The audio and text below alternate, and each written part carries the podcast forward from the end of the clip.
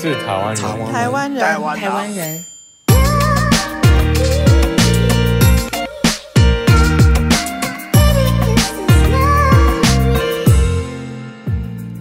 Welcome to Taiwan Yuan, where you'll hear stories of Taiwanese innovators, makers, and advocates.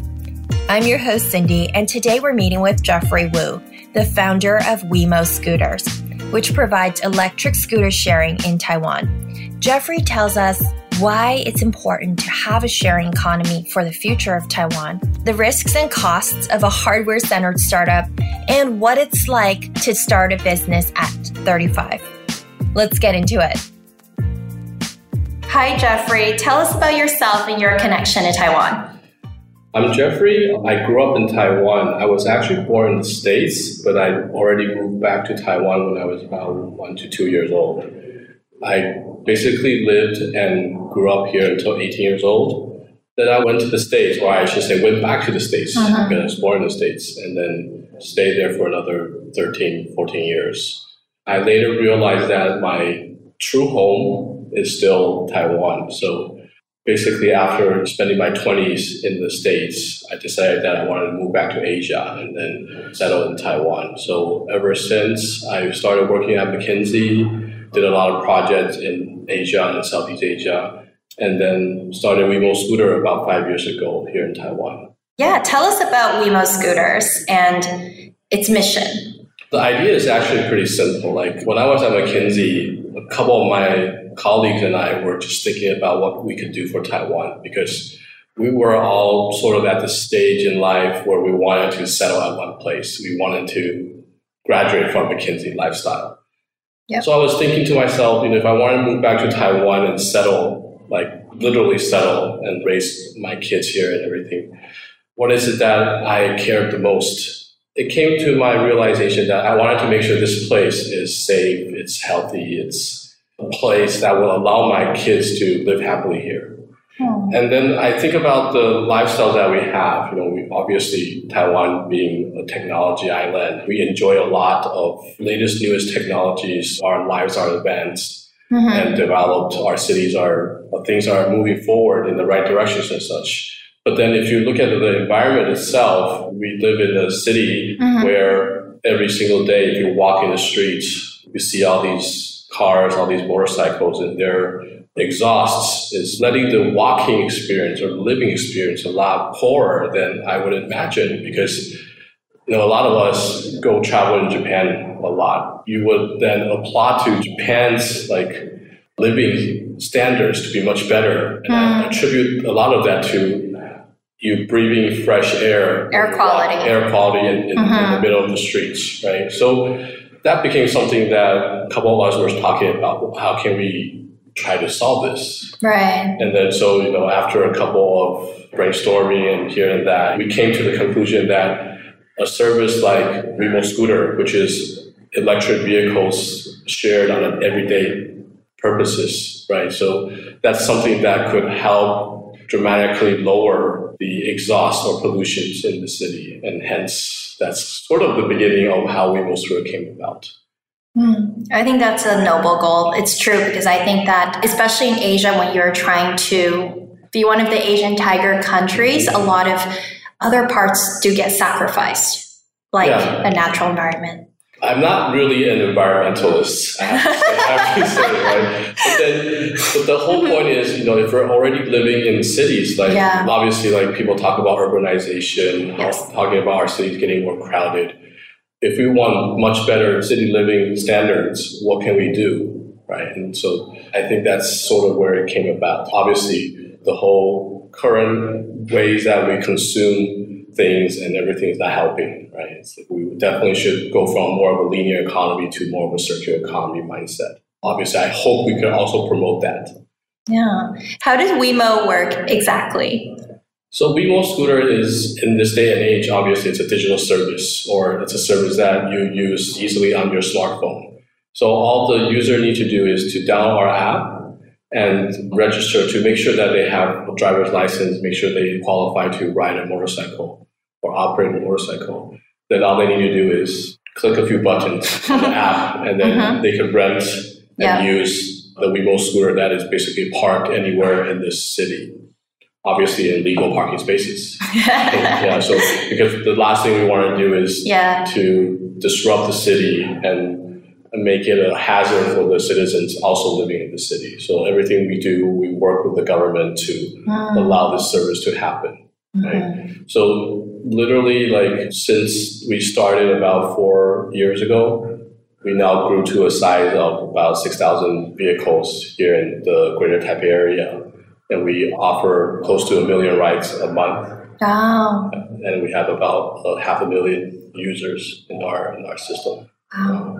So you made it sound really easy, but I'm sure it was difficult to build up, Definitely right? not so what was for you the most difficult part of building up this business? Well, I wouldn't say that the building of the business itself that there's any one certain time that is hard, but this whole journey, Mm. the continuous journey, is Yes. still really tough. But if you ask me to pinpoint a few certain moments, I would say that definitely dealing with further capital investments is one of the more riskier things we've done in this whole company, and those are probably the more difficult decisions.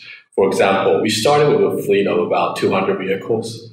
Honestly, why 200? I cannot give you a really good idea. but definitely, once we started with 200 vehicles, we realized it was not enough. Like literally, because even in Taipei City alone, there are more than 1 million registered motorcycles. Mm. So, so if you put 200 in Right. 1 million, it's- it disappears.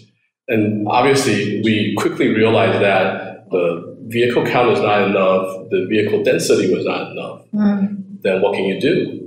Right? Then obviously you have to add more vehicles. So Yes. at the early stages of this startup, then adding another 1,000 vehicle to this fleet, which is what we decided was a big deal. It was a lot of capital to deploy. So we weren't very sure whether we should do this or we should just terminate the whole project. Right? So Oh my gosh, that's tough. yeah, so I mean, so again, any, at any given moment, I mean, definitely, I think decisions dealing with investments are, are the most tough in this whole journey. But I mean, at least we're now still alive and four years later, right? Mhm. Wow. So I built apps in my Mhm. daytime. This is not like building an app at all because you have actual inventory and it's true, your product can't be usable until you reach a certain level of inventory for users. Unfortunately, uh, exactly, it's part of why not a lot of people would try hardware startups. Right. But then that's something we felt that would actually give consumers real changes. Like Yes. a lot of times, I mean, it's not, it's great to have an app to have digital, physical, or so-called online services, but then in the end, we live in the real world and you know, travel is one of the s- mm-hmm. basic needs that you have. So you can go out and meet people, go out and have social activities. So we wanted to do a physical service that, that helps or that aids in your everyday lives when you're living in the city. So yes, it's tough, but then, you know, that's something that we definitely are, are mm-hmm. cutting through. It's impactful, yeah.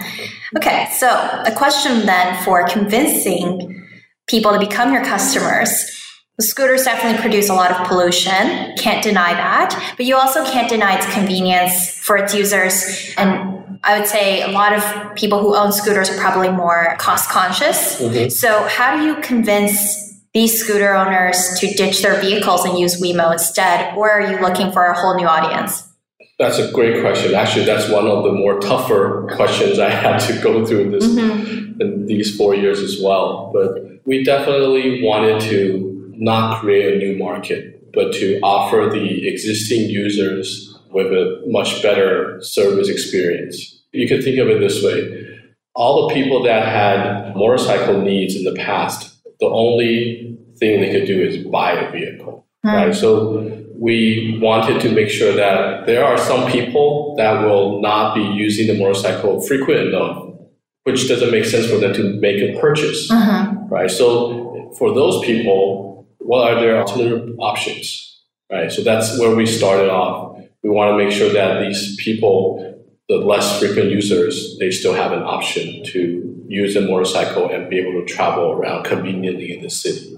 in the very, very beginning when we designed this product, we made sure that the way that users have to, because we want to make sure that the learning curve yeah. to adopt the service is at its minimal, right? So we made sure that the user interface or the procedure to start the vehicle is very simple. A lot of our customers tell us that if it takes more than 10 seconds to turn on the vehicle, then they would not service. wow. Because it's very simple. Because if you mimic what they used to have to do, right? They walk downstairs outside of wherever they were. They know where their vehicle is parked, usually about 30 to 50 meters away.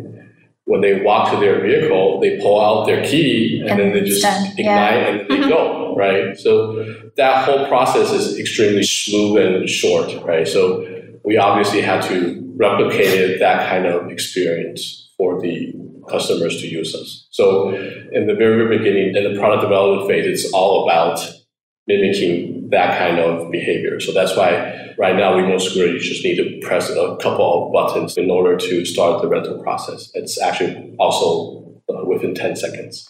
But beyond that, then obviously we're only matching up to the original ways, right? Yes. And electric vehicles in Taiwan is, after already so many years, it's not that big of a deal anymore because people are riding electric motorcycles frequently as well in Taiwan. So we obviously have to bring in new experiences or features that showcases us much better than only one, right? So for example, we now work with a lot of different parking garages mm. and have designated parking areas for mm. Users only. Mm. So, because one of the pain points for riding vehicles or even driving a car is to find a parking space. And with the data that we collect, we know where are the most inconvenient locations in this city. So, all we need to do basically then strike a business deal to make sure that we're able to provide users parking spaces whenever they needed it. So that's something that then basically people will now know, wow, this is better than riding my own vehicle. At the same time, there are other usage cases mm-hmm. that is much more advantageous if you use a shared motorcycle. For example, if you have so-called one-way needs, if you're going down south mm-hmm. and for a couple of days, usually what people would do is they park their cars in the garage for three days at the train station and they pay for three days of parking fees. But if you use shared motorcycle, then you wouldn't have to pay for that. That's one example. Another example would be if you're going out drinking with your friends on Friday nights. Mm-hmm. Uh, usually, mm-hmm. people with motorcycles they ride their motorcycle to the restaurant and they leave it there until maybe the next day, and then they will have to go back to the restaurant to pick it up because they can't drink and drive. Mm-hmm. But then, if you ride a shared motorcycle, you wouldn't have to worry about it. So those usage scenarios become very popular, and now more and more people learn about the convenience of having a shared motorcycle service as well. Yeah. Wow. I love that. You've sold me. yes, well, parking is a pain point. exactly. So the whole point is to increase the utilization rates of these yes. vehicles so that they're not continuously parked in the streets and cluttering our public areas. Well, one statistic I didn't share earlier is that an average vehicle in Taiwan, they're only used about 30 some minutes a day. So literally more than 23 hours a day, it's just literally sitting in the streets of Taipei or Taiwan. Mm. Why is it being done that way? It doesn't make any sense, right? I mean, right as a consultant, it doesn't make sense. you know, if it's you're able, optimized. Yeah, if you're able to improve the utilization rates, then obviously the total vehicle count should drop, right? So that's some in our early days when we were still naive and thinking this startup is great and everything, or this idea is extremely beneficial for the environment and the city. That's some of the ideas we had to convince us to start this project. Mm. I think you sold me on Taiwan, and Taiwan is famous for its scooters. Scooter sharing makes sense.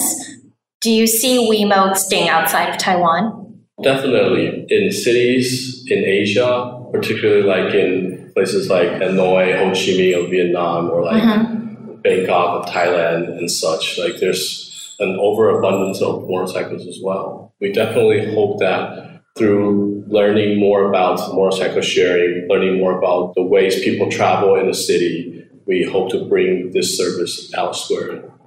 Yeah, that's very true. Just now, I'm thinking back to you could just, as a tourist, rent scooters as well mm-hmm. in any of those countries. Mm-hmm, exactly, because I think people like focus too much on the word sharing, but in the end, what we're doing is an digital transformation of very traditional rental businesses. We're allowing people to more easily rent, mm-hmm. which basically means they could help increase utilization rates of these products and services that we have. So it's a no-brainer for us that we want to go to other places in the world where there's an overabundance of motorcycles and motorcycles that produce too much pollution. And I truly believe that we could be able to help those places as well. Right? If you say that there's already too many motorcycles in Taiwan, which there is 14 millions of them, there's about wow. 200 to 300 million in Southeast Asia. So so we definitely believe in there's a huge opportunity for us to go elsewhere as well. Mm-hmm. Okay, so you did allude to data sharing earlier. You were talking about collecting data for parking. I know that your scooters also collect road, traffic, air quality data, and you share that back with the government. Mm-hmm. So, why is that feature important to you? We're now in the digital economy age already, and obviously, a lot of people say that data is the new gold or the new oil. For us, we're at an advantage of having fleets of motorcycles roaming in the streets of Taipei every single day. And if they're just sitting there waiting for users to be used, and obviously, while the utilization rate increases and such, there's still other uses that could potentially be done, right? Mm-hmm. So that's why we thought collecting data is also something that could become part of our core business. And so, like you mentioned, we're now capable of collecting with our multiple sensors in the vehicle road conditions, PM 2.5 levels. We can even detect if there's a flood. We don't have a dash cams yet, but if we do, mm-hmm. we should be also be able to know what's going on in the streets as well, right? So yeah. we, potentially we could help finding lost child. We could help, you know, wow. mm-hmm. um, the deal with if a traffic accidents happen, then we know who's obligated and yeah. such, right? So there's a lot of use cases for data. But right now, what's more important for us is to then collect and analyze first. But in the longer run, we do hope that this data is able to help our cities evolve to be smarter than in the past, right?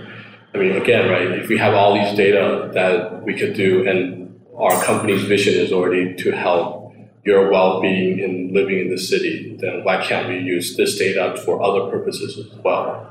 So that's pretty much why we decided that we wanted to use the vehicles to collect all these data and to work with the government to deploy more decision making and more services that's beneficial.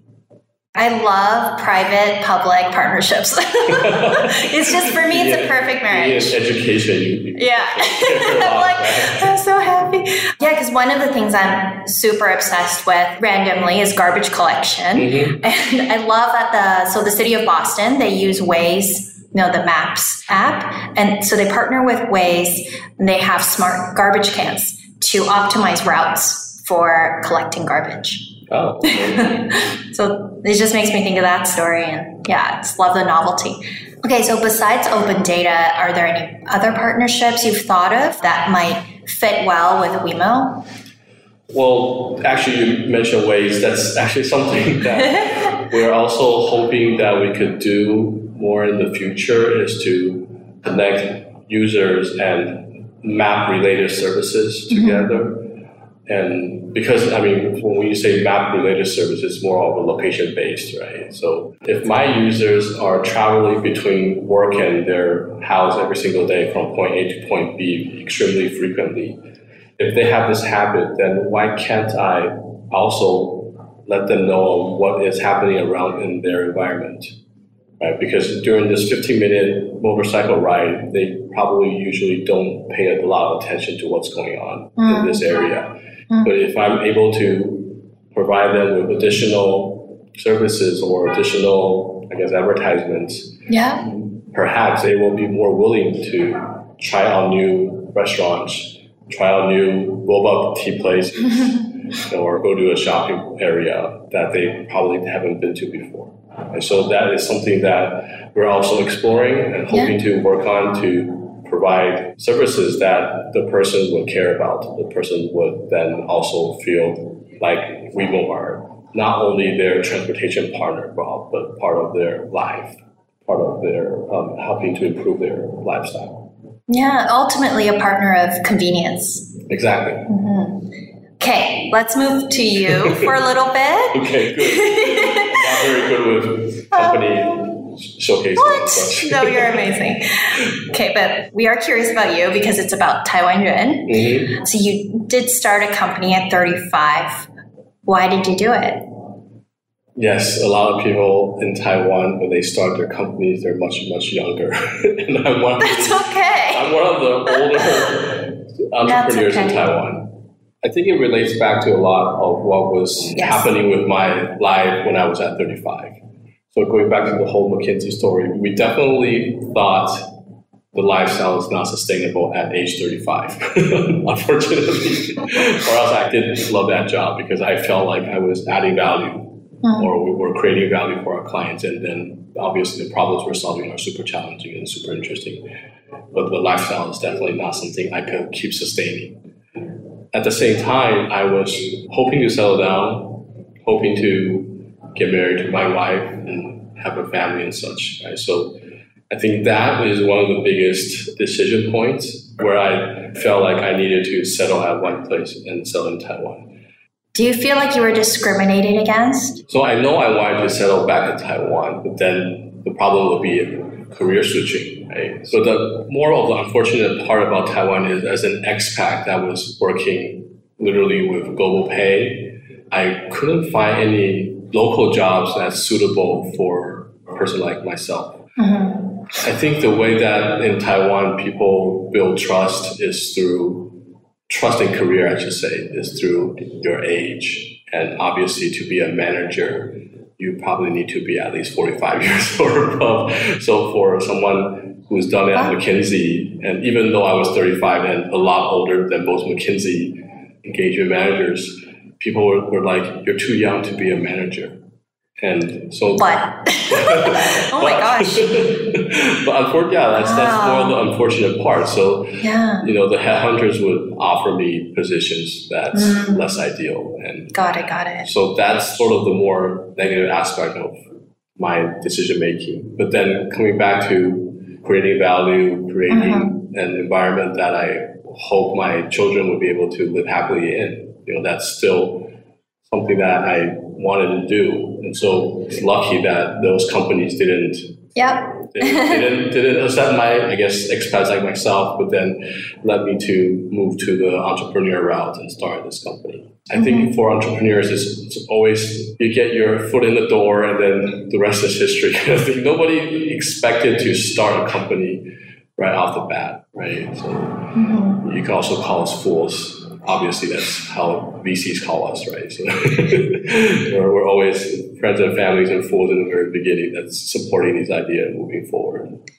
Yeah, you're a fool until you make it. so make it is what and, it is. And yes, so we still Yeah. have a long way to go. Mm-hmm.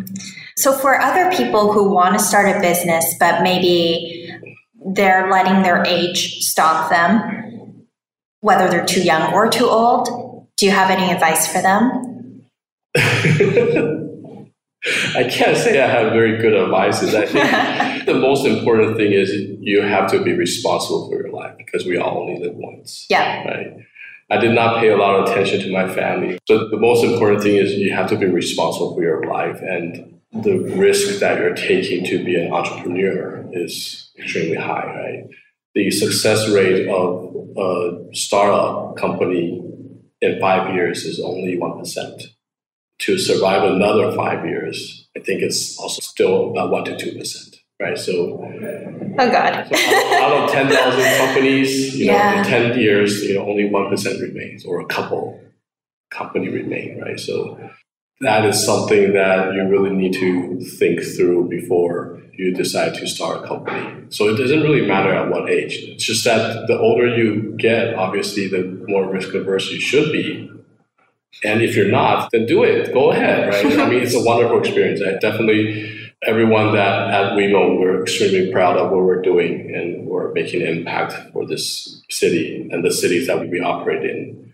Of course, we would be happier if we're making money, but we're almost there. So um, definitely that's, that's the rewards are definitely there, but be very, very careful about your reasons, yeah. about who you will be impacting, your family, your friends, and such, right? So that's great advice.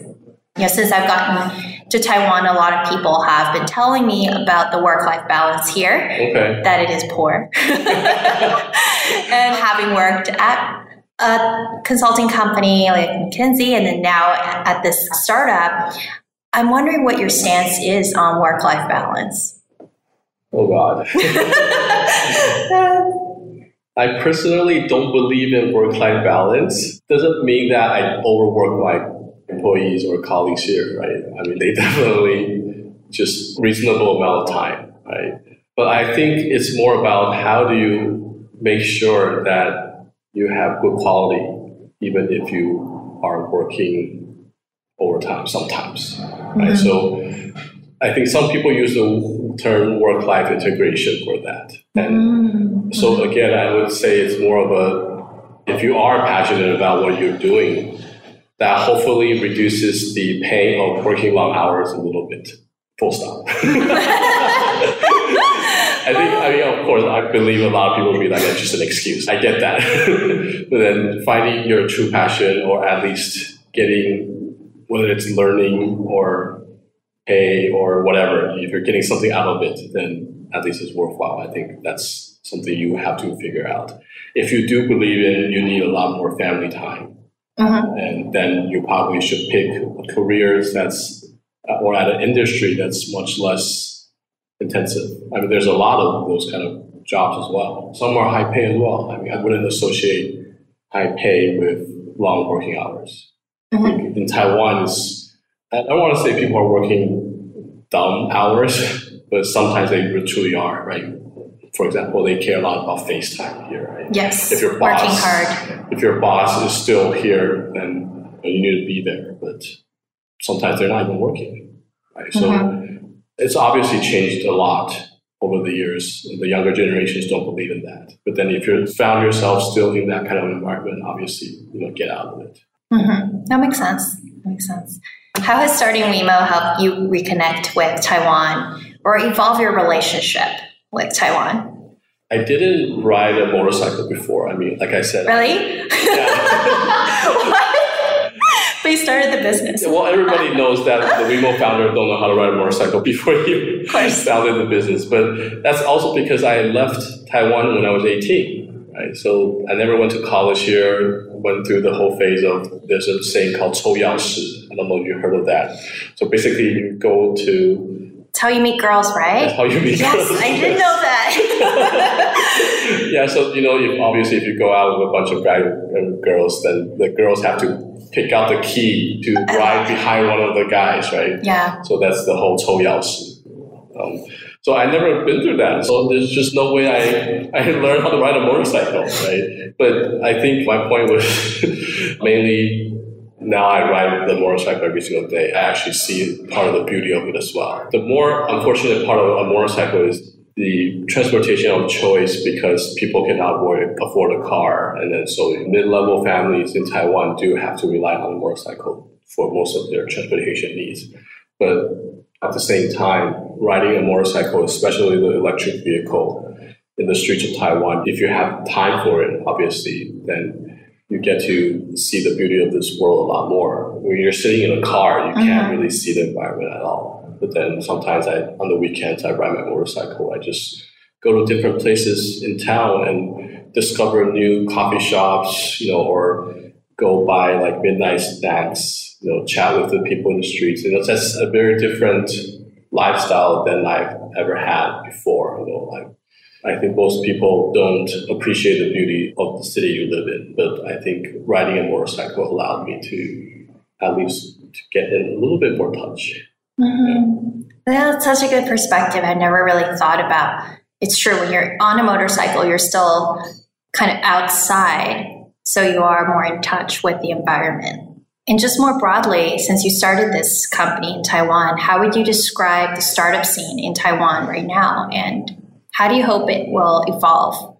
It definitely has improved a lot since 10, 20 years ago. So I think we're definitely the more of the fortunate ones to start a company in this decade than the last. And when the internet bubble in the early 2000s, there were no help from anywhere. But now, like you have accelerators, incubators, government have a ton of programs connecting local entrepreneurs with foreign entities, foreign countries, and such. So the ecosystem have evolved a lot, and obviously, Taiwan government is also acknowledging that investing in startups, investing in the digital new age is a must. And so a lot of government resources are placed in this area as well. Right? And then there are also a lot more welcoming to foreigners. So if you're a foreigner that wants to start a company in Taiwan, mm-hmm. you get special visas that basically they call them the gold card that allows you to be able to reside here much more easily. Mm-hmm. I, am not sure about the tax benefits or not, but it's a lot easier to make it happen. Mm-hmm. Right? At the same time, especially for hardware startups, you know, literally on this island, we will be able to be in touch with all the suppliers you need to create whatever product that you have. Right? And then even for software startups, you know, the talent here are much, much educated or advanced than a lot of the other Asian countries at a much cheaper rate as an added benefit. Mm-hmm. So definitely Taiwan, I think it has one of the more vibrant startup communities. And definitely if you choose to start a company in, in Asia, I mean, Taiwan should definitely be on your map. The next time you're in Taipei or Kaohsiung, download the Wemo app and try an electric scooter ride.